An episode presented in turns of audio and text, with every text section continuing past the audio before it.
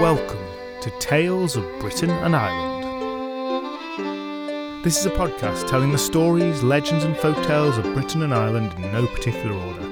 Presented by Graham and coming direct from South Yorkshire, each episode tells a story or selection of stories from all across these islands and throughout their history, followed by a short and decidedly inexpert discussion of the origin and themes of each tale. And welcome to this delayed festive edition of Tales of Britain and Ireland. And by festive, I mean ghost stories. Unfortunately, we're a little bit late, so the season is strictly behind us, but we're still mired in the depths of winter, and that means it's ghost story appropriate weather. During the long nights, the peoples of these islands have for centuries huddled around a warm fire and told tales to really put the willies up one another, to use a long outdated phrase that holds a different connotation today. Famously, there was a real passion for Christmas ghost stories in Victorian Britain, spearheaded by a host of literary luminaries Walter Scott, Elizabeth Gaskell, Sheridan Le Fanu, and Charles Dickens, amongst many, many others, with the story A Christmas Carol perhaps being the most enduring example. The Christmas ghost story tradition was continued into the 20th century by the undisputed doyen of the field, M.R. James. Since then, the Christmas ghost story has waxed and waned in popularity, and it's fair to say that it's going through a bit of a renaissance at the minute. And we here are proudly jumping on that bandwagon today. Now, it wasn't like ghost stories started with the Victorians. Their spooky tales drew heavily on German stories and on a much older English tradition. Famously, a Shakespeare character, Mamillius, declares, A sad tale's best for winter. I have one of sprites and goblins. Over the two episodes today, we're going to try and cover a really tiny corner of this huge piece of British tradition, and to do so, we have a slightly different format than usual, as you'll notice with the two episodes. Many ghost stories, unlike the myths and folklore we often cover, have one definitive version penned by a known author, and it may rightly be claimed that much of their effect comes from the words as written, leaving less scope for improvisation than is usual in these podcasts.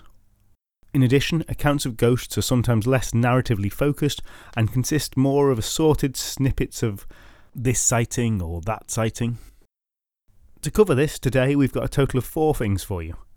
First of all, this episode, there's three accounts of ghostly goings on from different times and places. First up, a truly medieval ghost story dating from the 14th century and somewhat different from more modern equivalents. This will be told in my usual circuitous rambling way. Secondly, we'll discuss one of the supposedly true accounts of a Victorian ghost and take a look at the horror of Berkeley Square. And finally, there's a story based on the also purportedly true, but even less actually true events from the monumental tome Lord Halifax Ghost Book, which, well, you'll see. Then, the episode released at the same time as this features a ghost story from writer Edith Nesbit from 1910 which, though from a slightly later period, follows Victorian ghost story tropes, and which I'm going to be delivering as a straight up reading, with few of the asides and less epic music than usual. And we're going to see how that works out, or doesn't.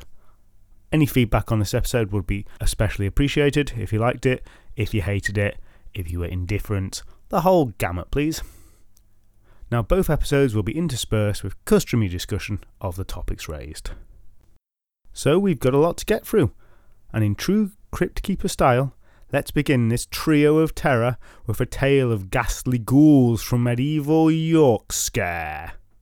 Yorkshire. Hmm. I'll work on this.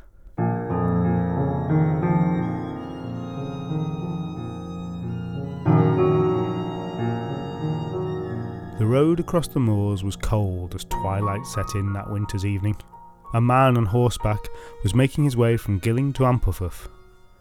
It was a short journey, made often by the tailor, for such was he, in the course of his work.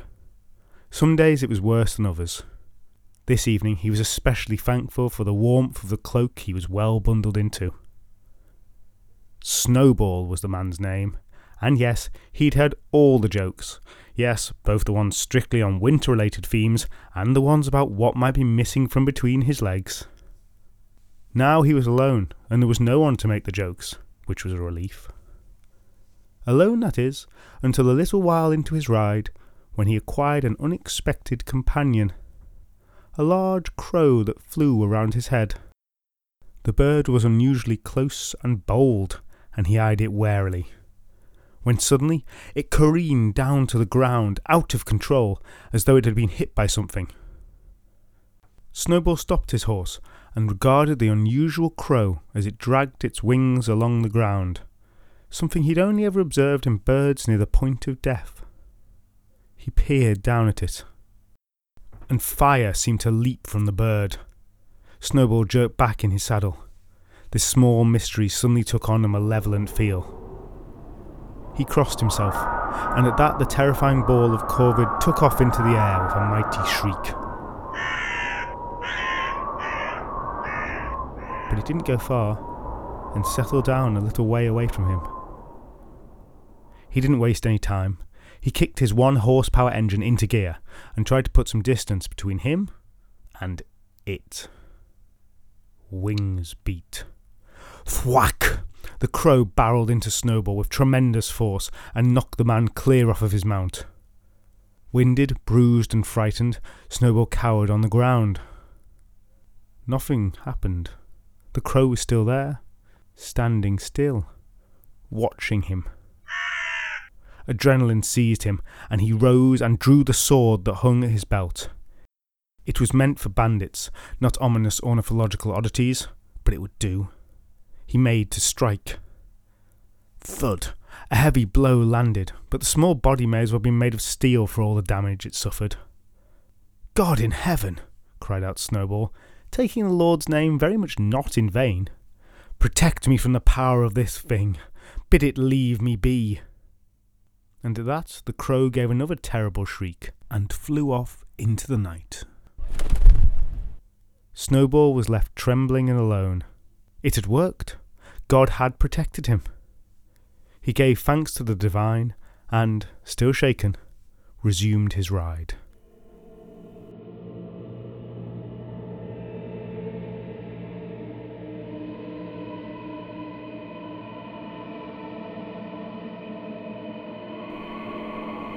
Oh no, not again. No more than ten minutes had passed before Snowball saw something up in the road ahead of him a huge slavering dog, dragging behind it a chain which was fastened around the beast's neck. A glance at its expression was all it took for Snowball to know with cast iron certainty that this was the crow again, in another guise. His appeal to heaven may have temporarily halted it, but it wasn't stopped. Good boy. Nice doggo. The fearsome hound gave a menacing growl. Snowball decided to try a different tack. Appeals to heaven had worked the last two times after all. Lord God in heaven above, I'm begging you, in the name of the Trinity, could you see a way to explain to me what it is I should be doing? Whatever it is, I will honour it. Just stop this hideous spectre. At this, the dog gave a plaintive whine, as though threatened with a slipper after eating the post. Then it opened its mouth and began to speak. In life I committed a most awful deed, and as punishment was excommunicated. You, you must find him who excommunicated me, and seek my absolution. I need nine times twenty nine masses celebrated for me. The astonished Snowball did some quick mental arithmetic. 261 masses? That seems a little extreme. Well, it was a very bad deed. Good math skills, by the way. But wait, there is more. You must return to me here alone, and let me know when the absolution has been placed in my tomb, and then I shall tell you how you may be healed. Healed? Healed! Yes, healed. For if you don't do as I've asked, your flesh will putrefy, your skin will weaken, and both will fall away from you in a short time, leaving just a skeleton. Why me? I don't know you. Why you? Don't pretend you don't know. You've not been to Mass recently, have you? Despite his terror, Snowball blushed in embarrassment at this. He had a little conversation in his mind. Church obligations were too much for a busy man like you, weren't they? all they did was protect you from a world full of evil undead spirits. Who needs that? No, you were too good for them, weren't you? The ghost spoke up again. So you see, it is you that have granted me this power. And at this, the ghost burst into flames, and at the same time took on a translucence, so its insides were clearly visible. And to his horror and disgust, Snowball could see that the ghost formed its words not with its tongue, but with the visceral contractions of its intestines, muscles squelching to produce sound. Go and tell no one except the priests who will say the masses, and I suppose anyone else who might be helpful. But no one else. Go! Needing no further encouragement, Snowball set off once again into the night.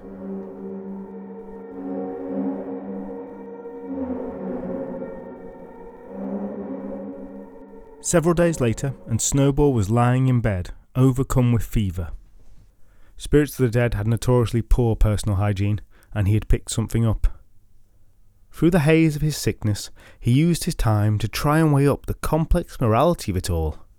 The dead man had been excommunicated. He'd done something pretty bad.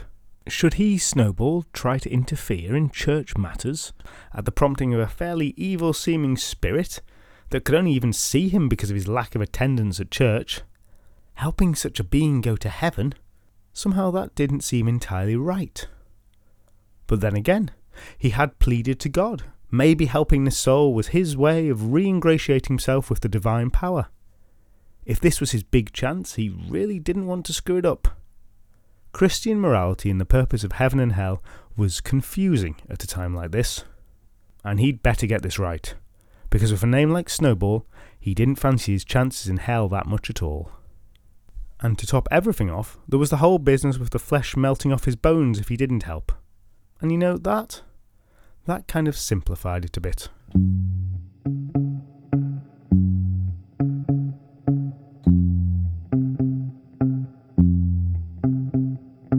A few days later still, and Snowball was feeling much better, and his flesh hadn't yet melted off his bones. He was in the city of York, having tracked down the man who issued the excommunication, and trying to convince him to now issue an absolution. The man consulted some others, there was much stroking of chins from the holy, hmming, harring over the same issue that had concerned the tailor. Should they do this? Was it right to do this? Did they have the time to say 261 masses? Snowball paced nervously as the men argued amongst themselves. Eventually, he decided to try and concentrate minds by the old method a little financial inducement. This turned out to help greatly, and after a few days a scroll was passed to the tailor absolving our not so friendly ghost of all his earthly sins. At the same time, all the friars in York were saying the masses for this definitely upstanding gentleman who definitely deserved to be absolved. Soon Snowball had placed the absolution in the tomb of the deceased, and he could breathe a sigh of relief. It turned out that the crow dog excommunicated ghost man had found the right impious tailor to threaten. So it was with triumph that Snowball returned to the scene of his first horrifying encounter. He was much bolder now, and he had learned a thing or two from the friars of York, for when he returned, he did not go unprepared.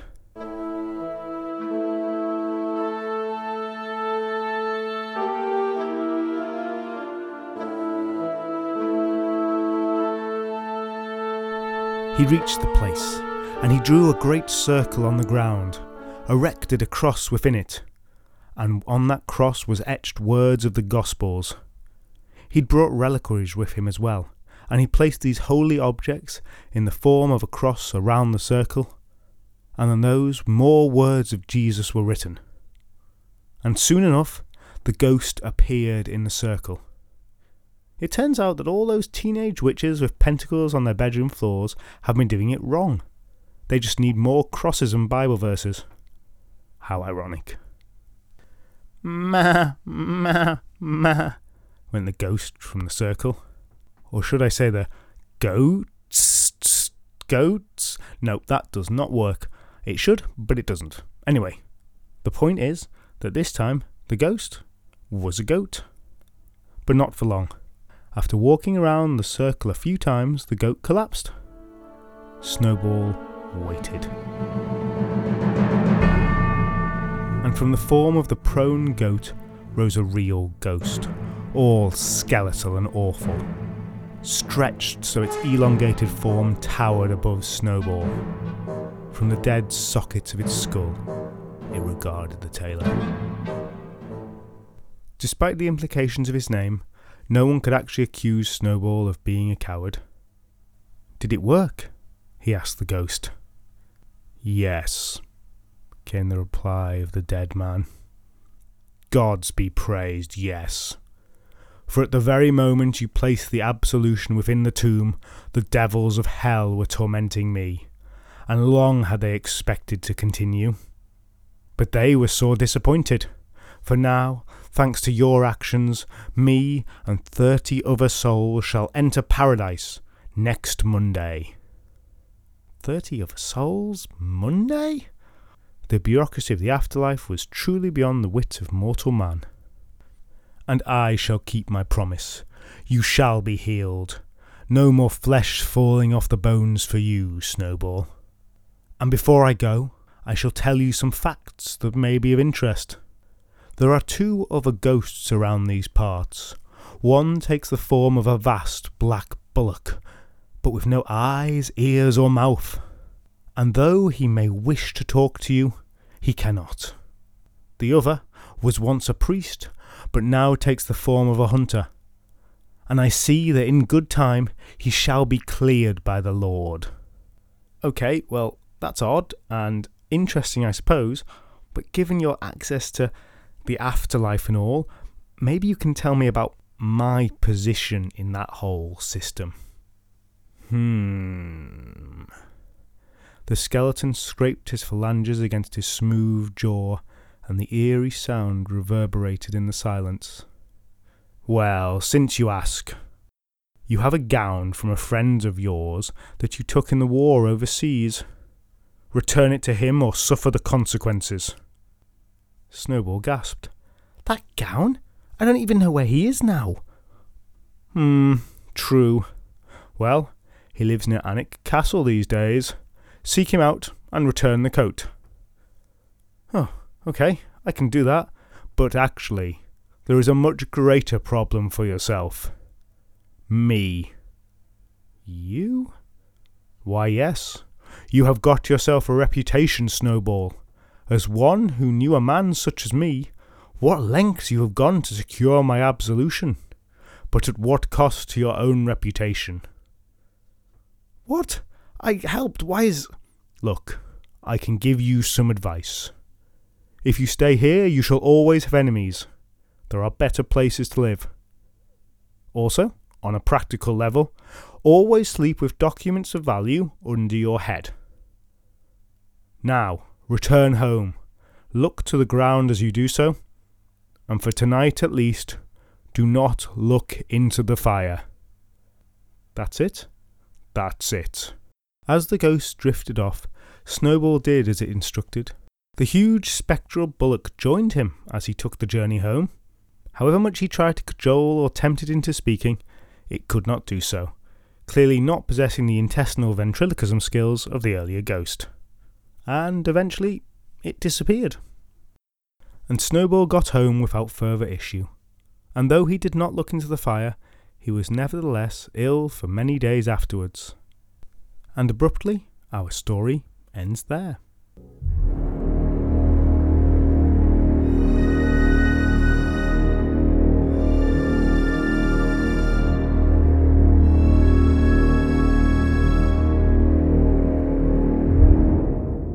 Well, boils and ghouls, that all just goes to show that you should remember to go to Mass, or else a massacre will come to you. No, no, I can't actually do this at all. No massacres were mentioned. This Crypt Keeper malarkey is actually harder than it first appears. Right, before we move on, I'm going to do just a little bit of discussion about this story. This is a genuine medieval ghost story found in a manuscript attributed to a monk of Byland Abbey in Yorkshire, Now a ruin, but once one of the greatest monastic sites in England.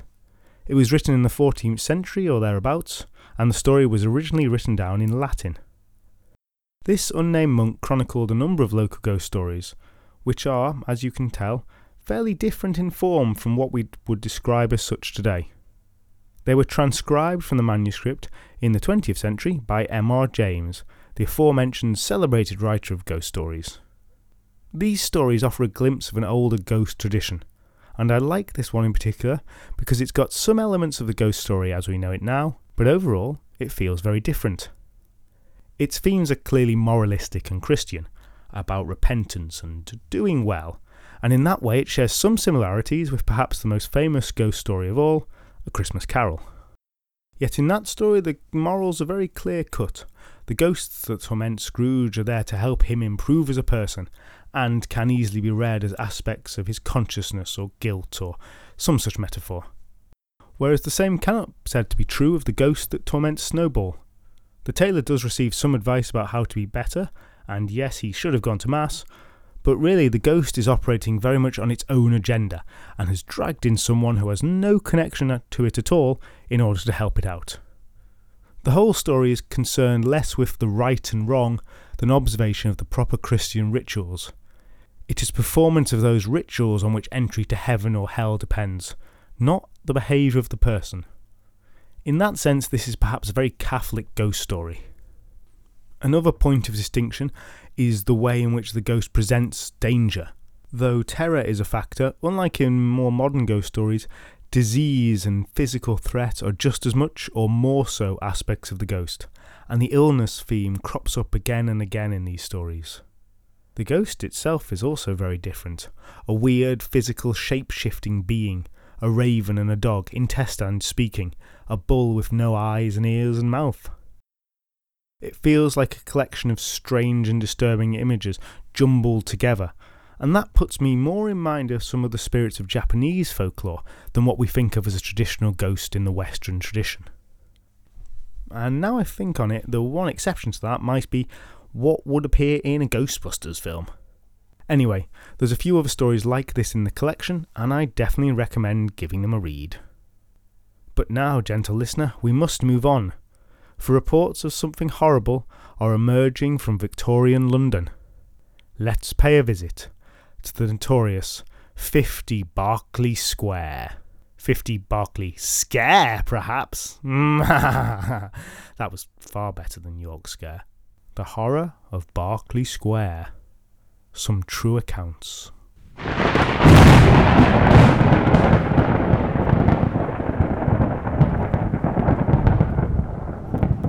Four story whitewashed Georgian townhouse stands upon Berkeley Square in Mayfair, in the West End of London.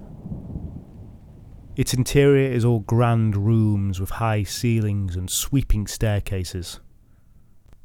This is a well to do area of the city with many such impressive buildings.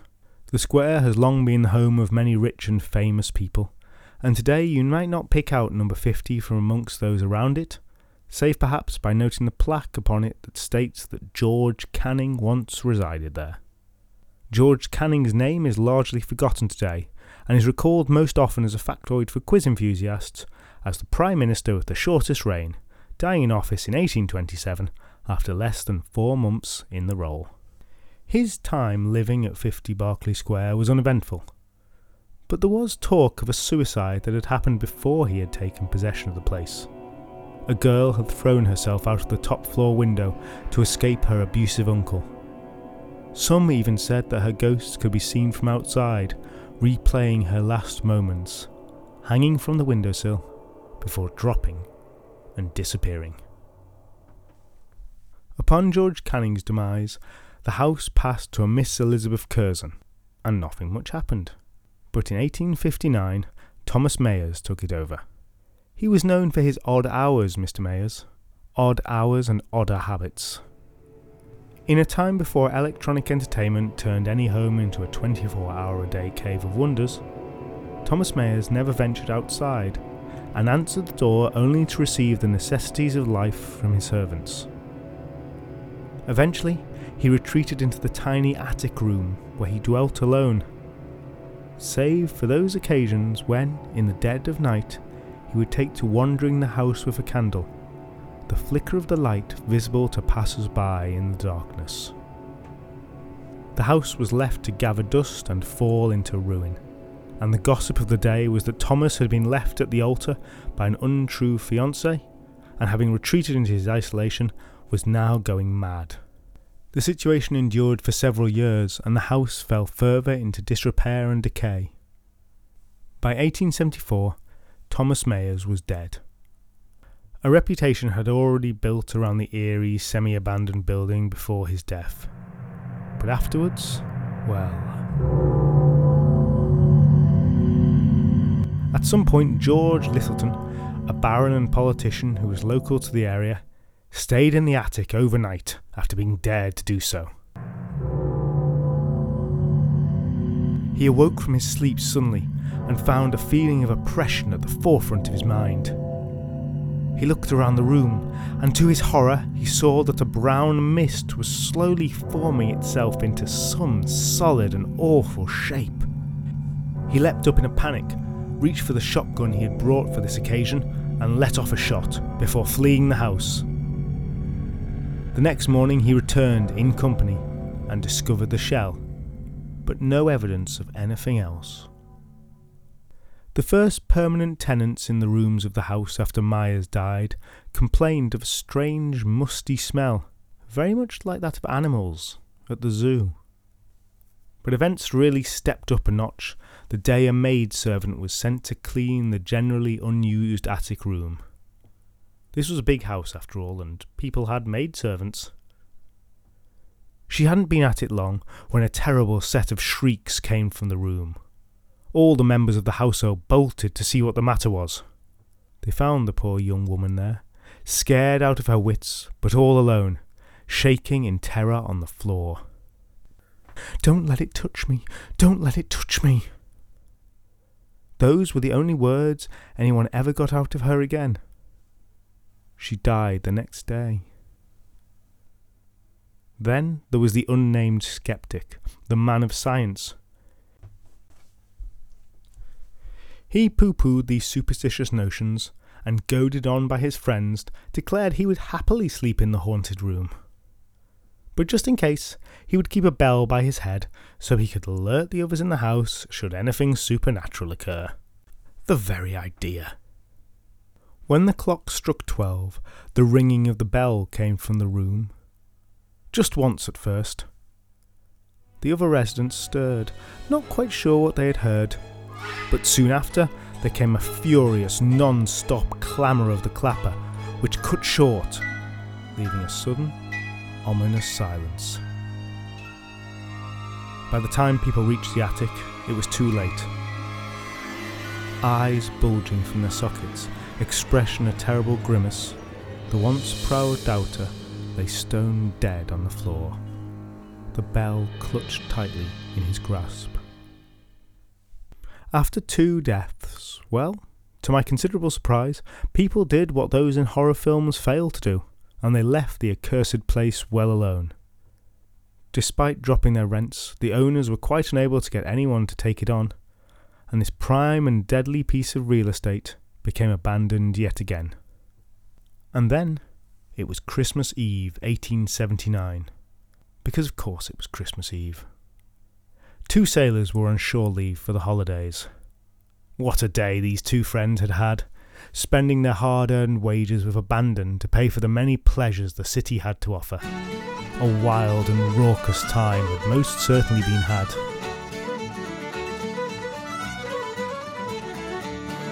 But now night was drawing in, and the money was gone. They found themselves traipsing through Mayfair with nowhere to stay walking just to stay warm. One of them, Bill, good sailor name Bill, spotted the house. Standing obviously abandoned, of its reputation they knew nought, and faced with no other good options, they of course decided to break in and stay the night. They did so easily, and when they got in, they went upstairs because it smelt damp down below. And soon enough, they'd started a small fire going in the attic fireplace and were settling into their temporary accommodation. Mighty glad they were of it too, for from the window they could see it was an awful night. There was no moon to speak of, and a great wind howled around the house and produced a moaning sound in the chimney. Despite this, they were awfully tired from their day of exertion, and soon they drifted off to sleep. They slept for a few hours before Bill was woken by a loud banging sound coming from the dark house below. The attic room was cold now, the fire having burnt down, and Bill could see his breath in the air. The noise came again. Mick, Mick! He roused his companion. Can you hear it? Hear what? And again. I think it's that door we broke in through. It must have come off in the wind. Go and shut it then, said Mick. There'll be bobbies in here and we'll be nicked. I ain't doing that, going down into the cold on a night like this. It's Christmas Eve, there won't be bobbies round. And if there are, we can show 'em we weren't doing any harm. If you're bothered, you go do it. The banging continued. Nah, you're right. Let's just get back to. But he was cut short as there came another sound, one that caused both men to suddenly go very quiet. The sound of a creaking footstep on the bottom of the stairs. A few moments later, another. The sailors were both sat bolt upright now. They exchanged glances with one another, and very quietly, they got up. The steps came slowly, carefully as if the person was waiting and listening before moving on to the next step. In some time, the sounds reached the landing. Mick grabbed hold of an old rusty poker that stood by the fireplace. The creak of the footsteps was moving definitely towards the room that Mick and Bill were in. And there was another sound now as well faint but unmistakable, a dragging sound accompanying every footstep. The men were no cowards, and they steeled themselves for a confrontation as there came a wet thud and the door swung open.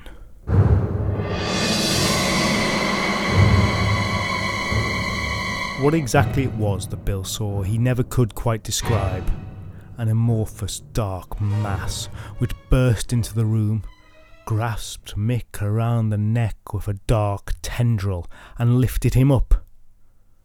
A paroxysm of the most intense terror overcame Bill, and he fled out past the thing and down the stairs to burst out the door, away from that wretched insanity inducing sight. It turns out there was a bobby out on that night, and Bill soon ran into him. Shaking all over and babbling madly, he eventually persuaded the constable to come back with him to the house to help Mick. Bill didn't know whether he'd had the resolve to go back in, but fortunately, he didn't have to find out. Unfortunately, this was because the first thing he and the policeman saw was Mick's lifeless body, gruesomely impaled on the railings in front of that accursed house. The policeman's gaze took in the body, the smashed glass around it, and then he looked up at the broken top floor window from which the poor man seemed to have been thrown. After the crescendo of that evening's events, the house never again saw such dramatic scenes. It remained abandoned for many years, but eventually, when the stories grew old and the rent had been dropped, it was taken on by a bookseller who ran it quite successfully for many years. Whatever the nameless horror of 50 Berkeley Square had been, it seemed to have moved on, leaving death, terror, and a unique set of stories behind it.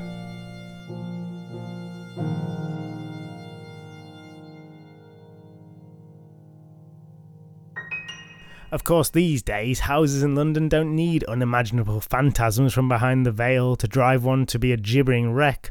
The prices do that themselves, don't they? Getting on the property ladder, they say. Go to Berkeley Square, and maybe you can get on the property madder. Okay, that's it. Last of those. Sorry. Sorry I tried. Right. So, the house at Berkeley Square. The stories that I've just kind of covered are representative of ones that have been told of this house in the 19th and 20th centuries. I'm sure it'll come as a great surprise to you that there is basically no truth in them, with the sailor story in particular seeming to have been flat out invented.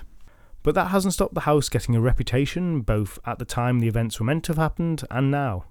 And it gets included in ghost tours of that area a fair bit, despite the fact that nothing of note has happened there for a long time. Now, this might not be the typical kind of story we cover on the podcast, but it actually represents a genuine modern folk story, retold many times with different embellishments, and often claimed to be true. Therefore, I think it fits pretty well, even if it hasn't got a narrative like many of our tales. It also interests me because it isn't your typical ghost in this story. It's something weirder, almost Lovecraftian. At some point, I would like to do an episode that touches on the pre Lovecraft weird fiction that was written in Britain and Ireland. But for now, it's just interesting to see a supposedly true ghost story featuring a tentacled monstrosity. If you do a search online, you can see artist interpretations of what is simply called the nameless horror of Berkeley Square, and at least one of them is simply an octopus that's crawling up the stairs. Right, so that dealt with, we're moving on to the third part of this episode. And I'm going to level with you. This is basically for myself, and it fits the podcast's usual style even less than the last two sections. Basically, I'm going to take some irreverent joy in reading a couple of select passages from a supposedly serious ghost book in a rather unserious way. If that sounds awful to you, then please feel free to turn off now, go and do something else, and join us for more standard myths in a bit. If you're still here, then we turn to the tales of Lord Halifax's Ghost Book dating from 1936. A little background is needed here. Lord Halifax's Ghost Book consists of stories gathered together by the eponymous Lord, which purport to show true accounts of supernatural occurrences by himself and his noteworthy friends and acquaintances. Whether he was really a believer or not, I can't even really tell, but the stories are not presented as simple fictions, but as real happenings, and much of the text is concerned with presenting facts which seek to convince the reader of the unimpeachable truth of the tales and the existence of the supernatural. And by that, I don't mean that it gives facts pertaining to the ghosts themselves. Oh no. But rather, facts pertaining to the reputation, wealth, property, lineage, and all round first rate character of those who saw the ghosts. I'm telling this to get across the impression of this compelling and convincing volume rather than to actually tell a ghost story. And I really do encourage you all to read it. Now, at this point, you probably think I'm doing His Lordship a disservice, and I certainly am. So let's have a shorter but complete tale, sure to make even the most sceptical question what they know. And let's get our fill of some really long sentences in this true account from Reverend Dr. Jessopp headmaster of Norwich Grammar School. It's called The Man in a Silk Dress. And Reverend Dr. Jessopp would like you to take note of the fact that the name does not refer to him.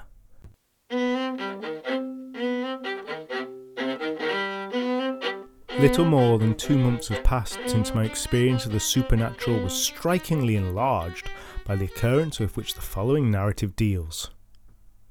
Already I find that round the original story an accumulation of myth has gathered, and that I am in danger of becoming a hero of romance.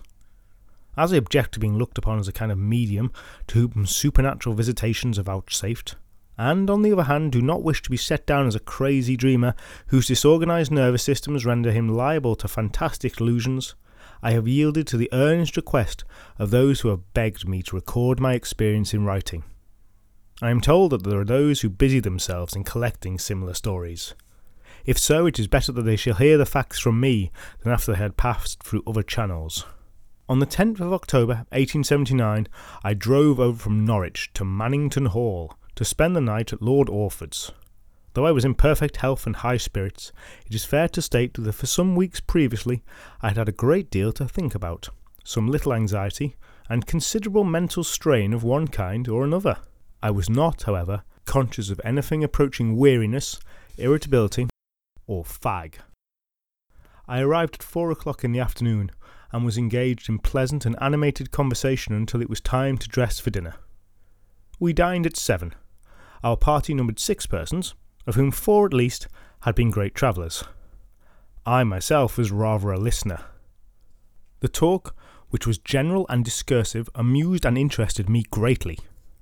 Not for a single moment did it turn upon the supernatural. It was chiefly concerned with questions of art and the experiences of those who have seen a great deal of the world and could describe intelligently what they had seen and comment upon it suggestively. After dinner, we played a rubber of whist. Suggestively. No, no, he didn't say suggestively.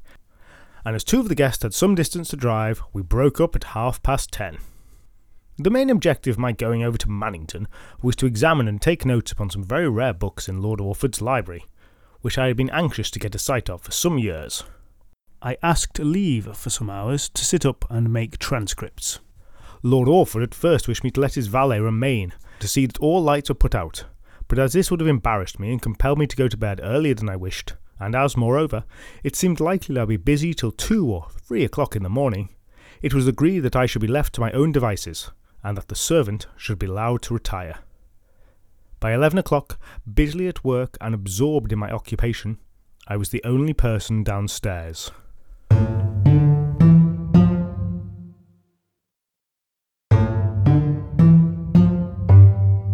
I was writing in a large room with a huge fireplace and a grand old chimney, and needless to say, it was furnished with every comfort and luxury. The library opened into this room, and to reach the volumes I wanted to examine, I had to pass into it and stand upon a chair. There were six small volumes in all. Taking them down, I placed them at my right hand in a little pile and set to work, sometimes reading and sometimes writing. On the table were four silver candlesticks with candles burning, and, as I am a chilly person, I sat down at one corner of the table with the fire on my left. It's these little details that really make it, isn't it? At intervals, as I had finished with a book, I rose, knocked the fire together, and stood up to warm my feet. In this way, I continued at my work till nearly one o'clock in the morning. I had got on better than I had expected, and had only one more book to study.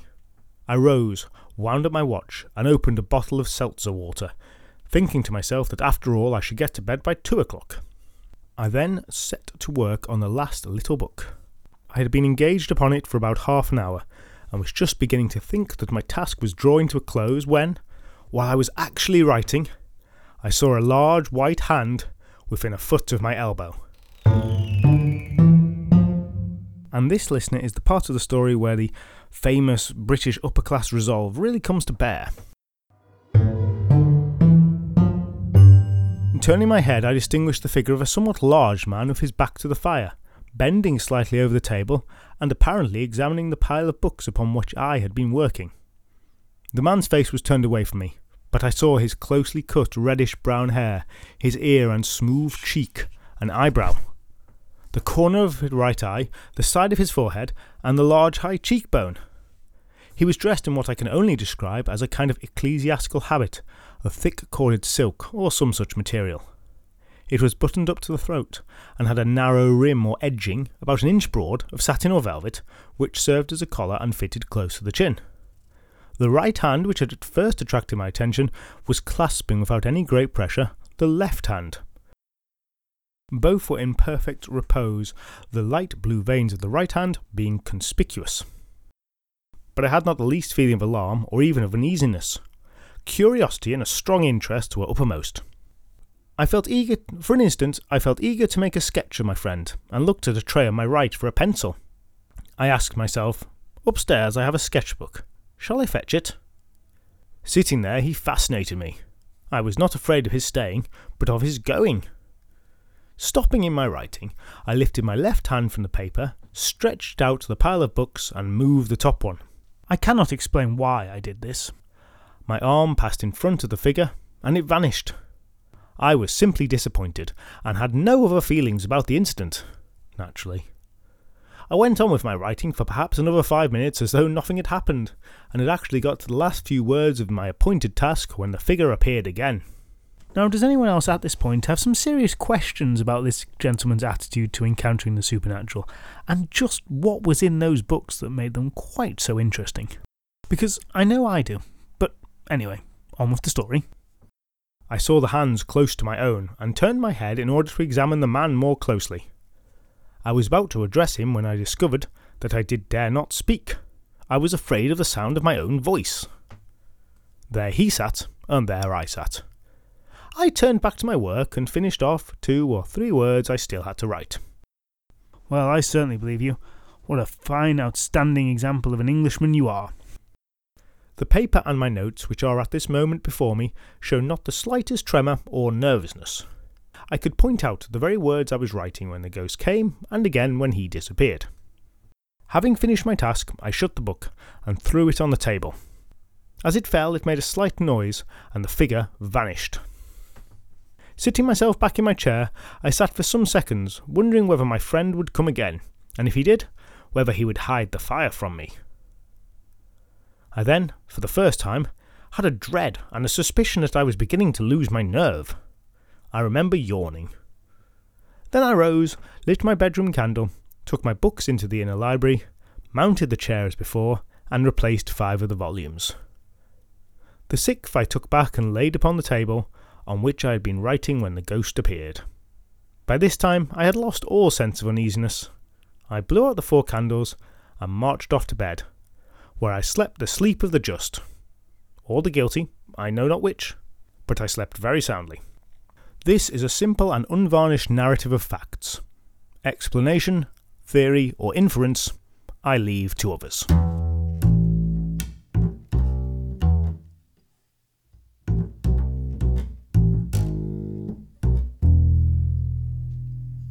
And that's it. As you can tell, I just really enjoy this book. Go and read it, it's a lot of fun. Unintentionally so, perhaps, but it is wonderful. Another very notable tale is the story of the haunting of Hinton Ampner. That story is 16 pages long and uses two of those pages to list everyone who has ever owned a particular house and all their relatives, none of whom actually turn out to be the ghost. It also includes one of my favourite final lines in a ghost story, which shows how Lord Halifax and his collectors regarded tales from those of the lower classes. My servants told me that a spaniel in the house had been similarly affected, but that is only hearsay. If you need any more convincing, there's a story called The Vampire Cat, and if that doesn't do it, then nothing will. Okay, so that's it for this rather unusual episode. I hope you've enjoyed the mix. I hope it's worked. If not, please let me know. There's another episode available right now, which is just a strict telling of E. Nesbit's The Shadow. If that sounds like something you'd be interested in, then please check it out. But if you'd prefer the more standard kind of format of this podcast, then in a few weeks' time you can join us again when we'll be venturing back into the world of Irish mythology and the stories of Fionn McCool. You can follow Tales of Britain and Ireland podcast on Twitter, Facebook, and Instagram. There's also a website, talesofbritainandireland.com, where there's a page for each episode which contains more information, including illustrations, asides, and recaps, along with other additional bits and pieces to explore. The intro music was written and performed by Alice Nichols, and you can find all the other musical credits on the episode page on the website. If you enjoyed this podcast, then please do share it with others or give it a review, as those really are the best ways to help us out. You can also join Tales of Britain and Ireland on Patreon to get extra members episodes. Thank you so much for listening, and I hope you'll join me again soon.